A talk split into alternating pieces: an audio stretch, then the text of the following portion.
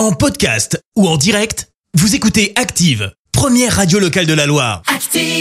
On a une question ce matin. Ici, les balles de tennis étaient transformées en chaussures. Alors que les qualifications de Roland Garros ont débuté lundi et que les matchs du tableau final vont commencer dimanche, une marque de chaussures portugaise se lance un pari un peu fou, celui de transformer des balles de tennis en chaussures. C'est le but de la marque Fago qui a lancé une gamme spécifique justement à l'occasion euh, du tournoi du Grand Chelem. Euh, concrètement, les balles de tennis servent en fait à faire des semelles en les associant à du caoutchouc recyclé. Pour un une balle, ça peut faire trois semelles quand même, donc ça commence à faire. Et tout est parti d'un constat 2 milliards de tonnes de déchets textiles sont jetés chaque année dans le monde.